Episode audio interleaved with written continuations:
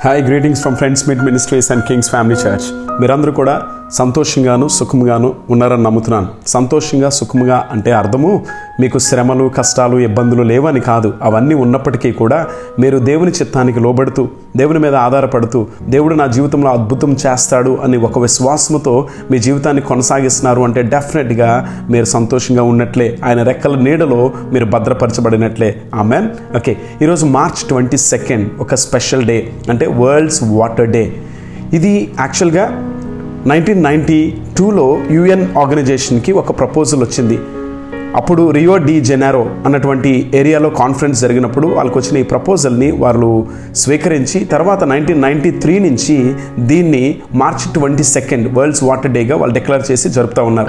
ఎందుకు ఈ రోజుకి వరల్డ్స్ వాటర్ డే అని పెట్టాల్సి వచ్చింది అంటే ప్రస్తుతము ప్రపంచంలో చాలా భయంకరమైనటువంటి పరిస్థితులను మనం నీరు విషయంలో ఎదుర్కొంటున్నాం. ఏడు వందల ఎనభై కోట్ల ప్రజలు స్వచ్ఛమైన నీరు లేక బాధపడుతున్నారు. వాళ్ళకి దొరకట్లేదు ప్రస్తుతానికి. అండ్ uh, గడిచిన నలభై సంవత్సరాల్లో మన జనాభా సంఖ్య డబుల్ అయింది. కొన్ని దేశాల్లో అసలు స్వచ్ఛమైన నీరు దొరక్క బాధపడుతున్న దేశాలు Nigeria Cambodia Nepal Ghana Bhutan Pakistan ఇలా చాలా దేశాలు ఉన్నాయి. అదే సమయంలో కొన్ని కంట్రీస్కి వాళ్ళు చాలా ప్రౌడ్గా ఫీల్ అవుతున్నారు. ఎందుకంటే వాళ్ళ డ్రింకింగ్ వాటర్ అంత బాగుంది. వాళ్ళకి మంచి డ్రింకింగ్ వాటర్ దొరుకుతుంది. ఆ దేశాలు ఏంటి అంటే Switzerland Norway Luxembourg France Austria Italy Kingdom Sweden. ఈ దేశాలన్నీ కూడా they are very happy because they are getting very pure water okay water చాలా చాలా ప్రాముఖ్యం. ఎందుకు వాటర్ ప్రాముఖ్యం అంటే చూడండి ఒక వ్యక్తి ఫాస్టింగ్ ఉన్నాడు అనుకోండి. ఫాస్టింగ్ ఉన్నప్పుడు ఫుడ్ తీసుకోకపోవచ్చు ఫ్రూట్స్ తీసుకోకపోవచ్చు స్నాక్స్ తీసుకోకపోవచ్చు. కానీ వాటర్ డెఫినెట్గా తీసుకుంటాడు. వాటర్లో చాలా మినరల్స్ ఉంటాయి. వాటర్ లేకపోతే ఏ వ్యక్తి అయినా సరే సిక్ అయిపోతాడు లేకపోతే భయంకరమైనటువంటి పరిస్థితుల్ని ఎదుర్కొంటాడు. వాటర్ చాలా చాలా ఇంపార్టెంట్. మనము ఎలాగా ఇంకా ఆలోచించుకుంటా వెళ్తూ ఉన్నట్లయితే ప్రస్తుతానికి వంద కోట్ల ప్రజలంట రెండు వేల ఇరవై ఐదు కల్లా పెరగబోతూ ఉన్నారంట.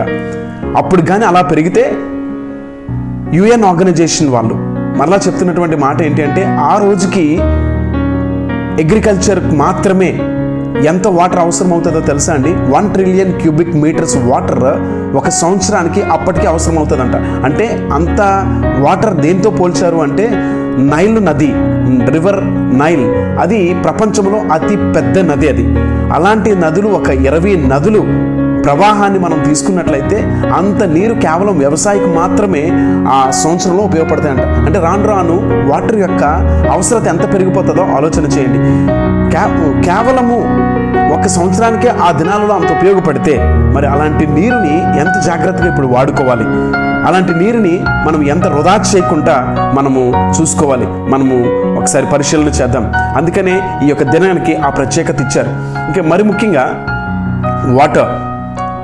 పర్ డే ఒక యావరేజ్ వ్యక్తి ఎంత వాటర్ తాగుతాడు లేకపోతే వాడతాడో తెలుసా అండి? Forty five litres. అలానే అమెరికన్స్ ఎంత యూజ్ చేస్తున్నారు అంటే ఒక డేకి వన్ ఫిఫ్టీ ఎయిట్ లీటర్స్. ఇంకా చాలా కంట్రీస్లో ఎక్కడైతే వాటర్ సఫిషియెంట్గా దొరుకుతుందో average human forty five litres వాడితే మిగతా వాళ్ళు వాటర్ ఎక్కువగా దొరుకుతున్న వాళ్ళు వన్ ఫిఫ్టీ ఎయిట్ లీటర్స్ వాటర్ని వాళ్ళు వాడుతూ ఉన్నారు. అంటే చాలా ఎక్కువగా వృధా చేస్తున్నారు. ప్రస్తుతము వాటర్ లేక సఫర్ అవుతున్నటువంటి బోలెడు దేశాల్లో ప్రస్తుతం సౌత్ ఆఫ్రికా కేప్ టౌన్లో గడిచిన త్రీ ఇయర్స్ నుంచి వారికి వాటర్ విషయంలో కరువు ఉంది. రోజుకు ఇరవై మూడు లీటర్లు మాత్రమే వాళ్ళకి గవర్నమెంట్ అనుమతించగలుగుతుంది వాడడానికి. వాటర్ చాలా ప్రాముఖ్యం అండి. వాటర్ని మనము వృధా చేయలేము. వాటర్ యొక్క విలువ తెలుసుకోవాలి. వాటర్ని ఎలా వాడాలో కూడా తెలుసుకోవాలి. ఈ సంవత్సరము ఈ యుఎన్ ఆర్గనైజేషన్ వాళ్ళు ఇచ్చిన థీమ్ ఏంటో తెలుసా? లివింగ్ నో వన్ బిహైండ్ ఎవరిని కూడా విడిచిపెట్టకూడదు. అంటే నీరు దొరకకుండా ఎవరు సఫర్ అవ్వకూడదు. ఈవెన్ బైబిల్లో కూడా మనం చూసినట్లయితే వాటర్కి చాలా ప్రత్యేకత ఉన్నట్లు మనకు బైబిల్లో అర్థమవుతా ఉంది. యష్యా యాభై ఐదో అధ్యాయం ఒకటో వచనంలో దేవుడు స్పష్టంగా అంటారు come all you who are thirsty come to the waters దప్పిక గొన్నవారులారా రండి వచ్చి నీళ్ళు త్రాగండి. దేవుడు ఎందుకు రండి నీళ్ళు తాగండి అంటున్నాడంటే నీళ్ళు చాలా చాలా మన దేహానికి ఎంత అవసరమో అలాగే ఆత్మకి కూడా నీళ్ళు అంతే అవసరం. ఏంటి ఈ నీళ్ళు ఆత్మకి అవసరం అంటే నీళ్ళు కొన్ని ప్రాముఖ్యమైన విషయాల్ని మనకు సూచిస్తూ ఉన్నాయి. అందులో నెంబర్ వన్ రక్షణను సూచిస్తూ ఉంది. ఈరోజు నీళ్ళు రక్షణను సూచిస్తున్నాయన్న సత్యాన్ని మనం మరొకసారి తెలుసుకోవాలి. అందుకే ఏషియా పన్నెండు మూడులో అంటాడు రక్షణ ఆధారమైన బావుల నుండి నీళ్ళు చేదుకొందురు. అంటే రక్షణకి ఆధారమయ్యే బావులు కొన్ని ఉన్నాయి.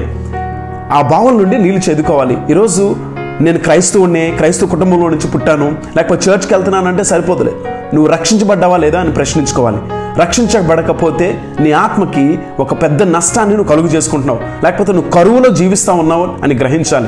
రక్షణ ఏ విధంగా కలుగుతుంది అంటే యేసు ప్రభు నా దేవుడని నమ్మినప్పుడు ఆయన రక్తంలో నీ పాపాలని కడుక్కోవడానికి ఇష్టపడినప్పుడు రక్షించబడగలుగుతావు. నమ్మి బాప్తిస్ము పొందివాడు రక్షించబడును అని బైబిల్ చెప్తుంది. దయచేసి మీరు మీ మట్టుకు బ్రతకగలను అని అనుకోకండి. ప్రతి ఒక్కరికి దేవుడిచ్చేటువంటి రక్షణ అవసరం. ముఖ్యంగా మీ ఆత్మ రక్షించబడితేనే ఈ లోకమును మనము విడిచిపెట్టి వెళ్ళిన దినమున మనం నిత్య జీవంలోకి ప్రవేశించగలుగుతాం.